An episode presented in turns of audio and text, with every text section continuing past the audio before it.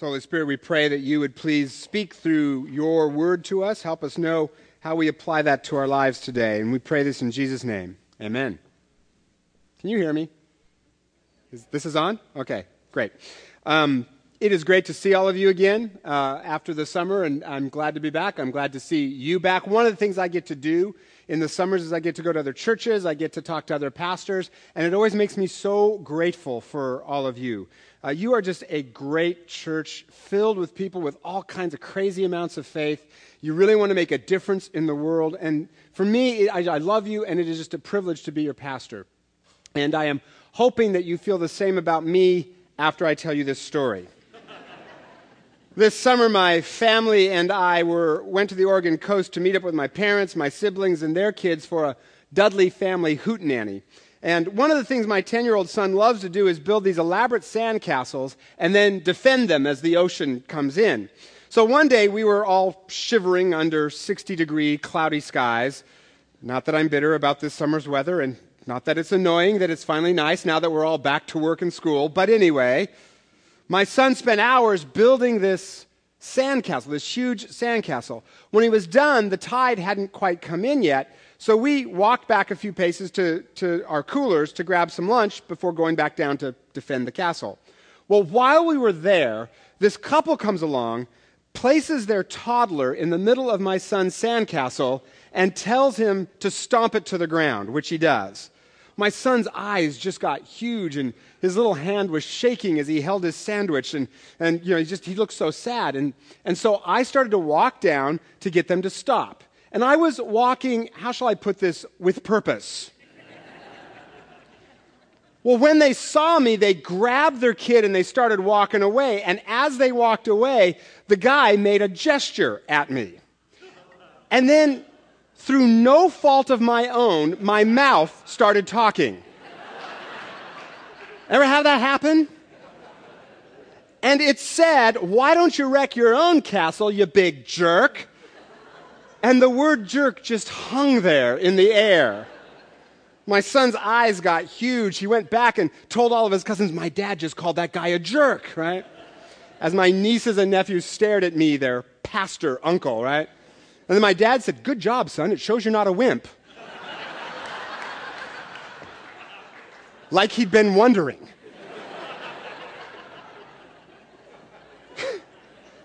So I had to then explain to my son that's not the way to handle it and all that, right? Now, I think I was right to want to help my son, but let me ask you this question, and I want you to answer it. I think I did at least one thing wrong in that scenario. What was the thing I did wrong? Come on, tell me Call them a jerk, you think? Because I think it was that I didn't get down there fast enough to say it really close to his face for impact. And there you have a great illustration of the natural human tendency toward either fight on my part or flight, like that couple fleeing the crazy pastor on the beach. fight or flight. The problem is, a lot of times, neither of those are really great options, are they? Now, for sure, there are times when we need to defend ourselves or defend others. Jesus himself, in many ways, was a fighter. I mean, at one point, he takes a whip to drive the money changers out of the temple because they're keeping people from God. Conversely, there are times when the best thing to do is just walk away from something. But in many of the situations we face, neither fighting nor flighting are great options. In relationships, for instance, say like in marriage, often couples either either run away, you know, either literally through divorce or by emotionally withdrawing, or they keep fighting, each trying to prove that they're right and the other person is wrong. A lot of times in counseling, I'll say to couples, you have a choice. You can be right or you can be married. You pick. Right? In relationships, in situations at work, situations in our family, our neighbors, neither fight nor flight really works. We're doing a sermon series this fall called None of the Above, which I think is a great description of Jesus. Because one of the things that's amazing to me about Jesus is that whenever he was faced with a really lousy binary choice, should we tolerate sin or should we judge people? Should we support an oppressive government or should we rebel? Is it A or is it B? Jesus just comes up with something completely different. It's not A, it's not B, it's not even C, it's a banana. You know, it's just a completely different paradigm altogether. He thinks of things we would never think of, which I think shows that we couldn't have made him up because he's just so different. He is the none of the above Lord who has a refreshing, different third way of living and who empowers us to be none of the above kind of people living refreshingly different third way lives. And the story that we read today, I think, told in all four Gospels about Jesus' arrest, is a great example of that. In Matthew's version, it says that Judas arrived with a large crowd armed with swords and clubs sent from the chief priests to arrest Jesus. Swords, clubs, obviously they are expecting either fight or flight from Jesus. Jesus chooses neither. His disciples, on the other hand, choose both simultaneously, which is hard to do. Right? They say, Lord, should we strike with our swords? And then before Jesus can even answer, Peter picks up a sword, hacks off the ear of the high priest servant who's named Malchus, right? Not helpful, Peter. Right? For starters, now they're all ready to kill Peter.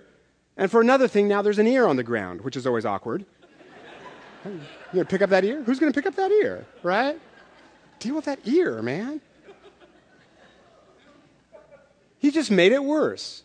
You ever do something like that, right? You try to fight some situation, some person, and you just end up making it worse. Maybe it's a neighbor or a coworker, a family member. You keep arguing with them, arguing with them. You know what? All you're really doing is cutting off their ear, making it impossible for them to hear you because of all of your arguing. That's Peter just making it worse. But then, when it's clear to everyone that Jesus actually is going to be arrested and then later crucified, what do the disciples do then? Run away, the little cowards. Right? One guy, who's probably Mark, who wrote the gospel, was so eager to get away that he left his clothes behind and streaked home naked. Okay, that's weird. Right? Like, that is just a weird detail that you would not put in there. If you were making it up, you wouldn't put that detail in, right? I know, I'm making up a story. I'll have him run home naked. That, it's got to have happened, really, right? Fight or flight. Neither was helpful or dignified, for that matter. Jesus chooses none of the above. He chooses a third way. He heals Malchus's ear. That is, instead of fighting or flighting, he uses the crisis as an opportunity to bring God's kingdom, bring God's healing, make all things new. And I gotta believe that made a difference. I mean, picture the scene. When Malchus gets back, right, to the high priest, and the high priest goes, How'd it go? You have any problems? Well, you know, a little problem with my ear, sir. What's wrong with your ear? Well, it got cut off. Yeah, but it's there. Yeah, he put it back on. Are you sure we're doing the right thing arresting this guy? I mean, how would that have impacted him? For the rest of his life, every time he touched that ear, he would have to remember the guy who healed it. Maybe he even became a follower of Jesus. Instead of fight or flight, Jesus chose a third way renewal and restoration. When I was in college, there was a woman at the church I went to, appropriately named Grace. And Grace would every Sunday bring three, three prostitutes to church with her so that they could hear about Jesus. Well, this created a bit of a ruckus with some of the church folk because, you know, it was pretty clear by how they dressed what these women did for a living. And still some of them, you know, some, some people complained that they couldn't worship with those women in the room. And sometimes these women used foul language and people had kids and whatnot. Well, the pastors knew that they couldn't just kick these women out, right? That wouldn't be what Jesus would do. But they also wanted to respect some of the complaints or some of the issues of these church people. Now, as a college student, I remember thinking that the pastors should fight, right? Tell those mean, judgmental people about the grace of Jesus. I, I can't stand people who judge other people who judge other people are so. Oh, wait a minute. Now, however, as a pastor, I can kind of see the temptation toward flight. Just give in, avoid all the bad emails. I don't think I do that, but I can get the temptation, right? So, what did the pastors do? After a lot of prayer and brainstorming, they got an idea that they would get a group of volunteers from the church to sit around Grace and her three ladies, all around them every Sunday as sort of a buffer zone between them and everyone else. And then after, after church, they'd all, each one of these volunteers would uh, take everyone back, Grace and her three ladies, back to their house for lunch. Well, during one of these lunches in the home, there's a little six year old girl there. She got into the lap of one of these prostitutes and started touching her hair. And she said to her, You're pretty. At which point, this woman said, I have been touched in every way you can imagine, but this is the first time that ever, ever felt like love. That was a third way, none of the above solution. And it brought healing and life and began to make all things new. That's what Jesus can do. That's why Jesus is so unique. So, how do we discover this third way of living? Whatever issue you face right now, how do we discover this third way of living? Well, it comes down to this one simple point. Rather than using earthly solutions to problems that we've got that are ultimately spiritual, we got to reverse that and instead use spiritual resources to handle our earthly problems. Because you see, ultimately, everything is a spiritual issue. The Bible says, For our struggle is not against flesh and blood, but against the rulers, the authorities, the powers of this dark world, and against the spiritual forces of evil in the heavenly realms. Our battle is ultimately spiritual. Our weapons need to be different than the weapons of this world. They need to be spiritual. They need to be about the love and the wisdom and the renewing energy of Jesus. We have an enemy. His name is Satan, and he is out to derail us by throwing all kinds of problems our way. But you know what Jesus says in the face of those problems? This issue is just a chance, an opportunity for me to bring my kingdom, bring my healing, to make all things new in ways that you would never expect. But because Jesus is so unpredictable, because he zigs when we zag, because his answers are not our answers, we are never going to come up with his third way on our own because it's so different than what we, how we think. So we're going to have to turn to him in prayer and say, Lord, what's your third way solution to this problem? That's what those pastors did in my former church. They prayed, they brainstormed. Right in this story, when, right before Jesus is arrested in the Garden of Gethsemane, what's he doing? He's praying. And what's he praying? Father, if you're willing, take this cup from me, yet not my will, but yours be done. That is a model prayer. Lord, here's what I want, but what do you want to do with this? Show me so I can be a part. And as he prayed, Jesus realized that his crucifixion, as horrible as it was, was going to be used for ultimate good. To show that God loves us enough to die for our sins, pay the price for them, but also to show that God is even more powerful than death by raising Jesus from the dead three days later. Who would have thought a crucifixion would lead to eternal life? But that's how Jesus, who is God in the flesh, works in surprising, none of the above ways that bring the kingdom out of the problems we face. But by definition, his third way is not our way. It's different. It's surprising. It's often kind of quirky. It often even has a sense of humor, and it can take time to discover. So we have to seek his solutions. How? Through prayer, through reading scripture, especially paying attention to the third way kinds of things that Jesus does, which we'll talk about all fall. And then, third, maybe asking some folks to brainstorm with you what a third way solution to the issue you face might be. I know a man whose wife's family, through a series of legal maneuvers, completely wrecked his business. And to make things worse, she took their side, not his. And so he and his wife just ended up fighting all the time, constantly. But then they chose the flight option. They just stopped speaking to one another, slept in separate bedrooms. Well, at one point, he was at a Christian conference, and as he prayed, he got this idea to go home and simply say three words to his wife I love you. Just those three words, that's it, nothing else. And he figured the idea was from God mostly because he hated it. When he got home from the conference, he could not bring himself to do it. He's just looking at her, angry, icy stares. It took him hours and hours. Finally, he sat down on the couch and he just said those three words I love you, which was followed by a long, awkward silence. But then eventually his wife started to cry. And then she started to talk about all the remorse, all the pain, all the ways that she was sorry, and they began to put their marriage back together. Spiritual solution to an earthly problem, he discovered it in prayer. Which brings me to the other thing we have to do to live third way kinds of lives. And this one is so obvious, I'm just going to touch on it and then I'm going to be done. But I got to say it, it's so obvious. Once we see Jesus' third way, then we actually have to do it. Because just like in that story, this guy's marriage, the third way is going to cost us something time, money, pride, something. I mean, it's, the third way, after all, led Jesus to the cross, but it also led him through the cross to the resurrection. Jesus' third way will cost, which means we have to have courage to do it, but it also leads to new life, joy, healing, restoration, not just for us, but for the people around us. this summer, my family and I were at Safeco Field watching the Mariners play the Red Sox, which was not exactly an atmosphere conducive to third way kind of living. And there was this one Red Sox fan in the next row, just a little bit over, who was really loudly, very loud, saying really inappropriate, really rude things. For instance, every time Ichiro was at the plate, he'd yell out really loudly, Ichiro, go back to Japan where you belong, and stuff that was just really inappropriate, really rude. The whole section was yelling at this guy to be quiet. Even other Red Sox fans. I mean, that's how, that's how bad it was. Well, for a while, Christina and I kept our mouths shut, but then after a little bit, we both got a little bit snarky. and this was the same week as the beach incident, so this was a, just a bad week, okay? But other than that, I was really good all summer long. You know, we got a little snarky. Things were said. We don't need to go into what and by whom, right? But at one point, folks yelled at this guy, Why don't you go back to Boston? And he said, I wish I could. So my wife yelled back, I'm sure if we passed a hat, we'd have your airfare in no time. the woman next to her patted her arm and said, Good for you, dear, right?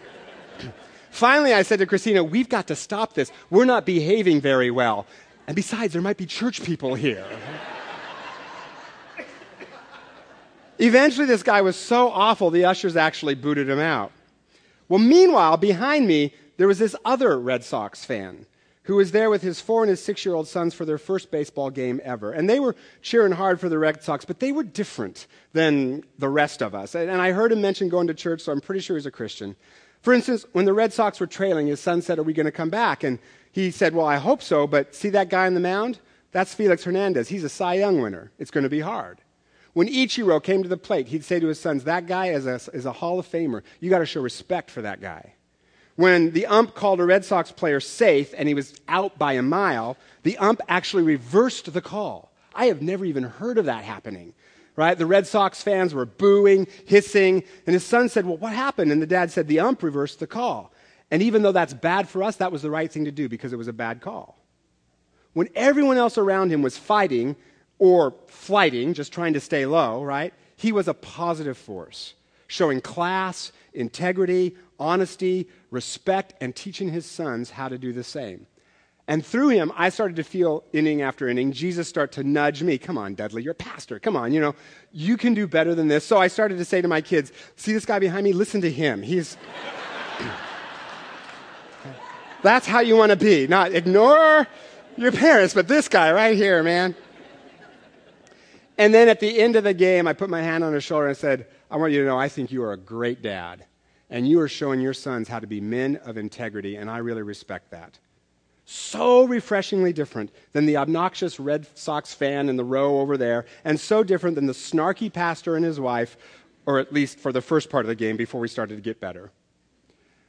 You know, in the book of Acts, Christians were not called the church, or it wasn't called Christianity back then. You know what it was called? It was called the way. And that's what Jesus empowers us to do live a third way kind of life. It's not always easy. We will mess up just like I did, but Jesus will remind us, Jesus will empower us to be none of the above kinds of people, as he did for me in that game through a Red Sox fan. So, where are you faced with a fight or a flight option? In your family, in your work, in your neighborhood, where is it? Will you spend some time praying this week and say, Jesus, show me your third way? Maybe even get some folks around you to brainstorm what that third way might be. What is his none of the above solution to the issue you face? Because here's the deal He is Lord of the third way, and the place we see this the best is at the cross. I mean, the cross is the most out of the box, unexpected answer there ever could be. It's at the cross where Jesus, who is God Himself, puts Himself in the place that we deserve so that we could go to the place that only He deserves. It's at the cross where Jesus takes all of the hate that was thrown at him and uses it to reveal how much he loves us. It's at the cross where Jesus absorbs death and turns it back again into life when he's raised three days later. And it's at the cross that God comes down so that we can go up. It is surprising. It is different. It is third way. It is not what gods are supposed to do. In fact, it is not what any other God in any other religion ever even had the guts to do only Jesus because he is the out of the box, like no other, completely different, zigging when we're zagging, utterly unique, none of the above, Lord. And he empowers us to live surprisingly refreshing, third way lives in his name. So, Jesus, give us all the creativity you had. All the creativity you have, because we're going to need it. We cannot figure this way out on our own. In the issues we face this week, show us what a third way, a surprising, different way of living would be. Make us those kinds of people, and we'll be grateful. We pray this in your name, Jesus. Amen.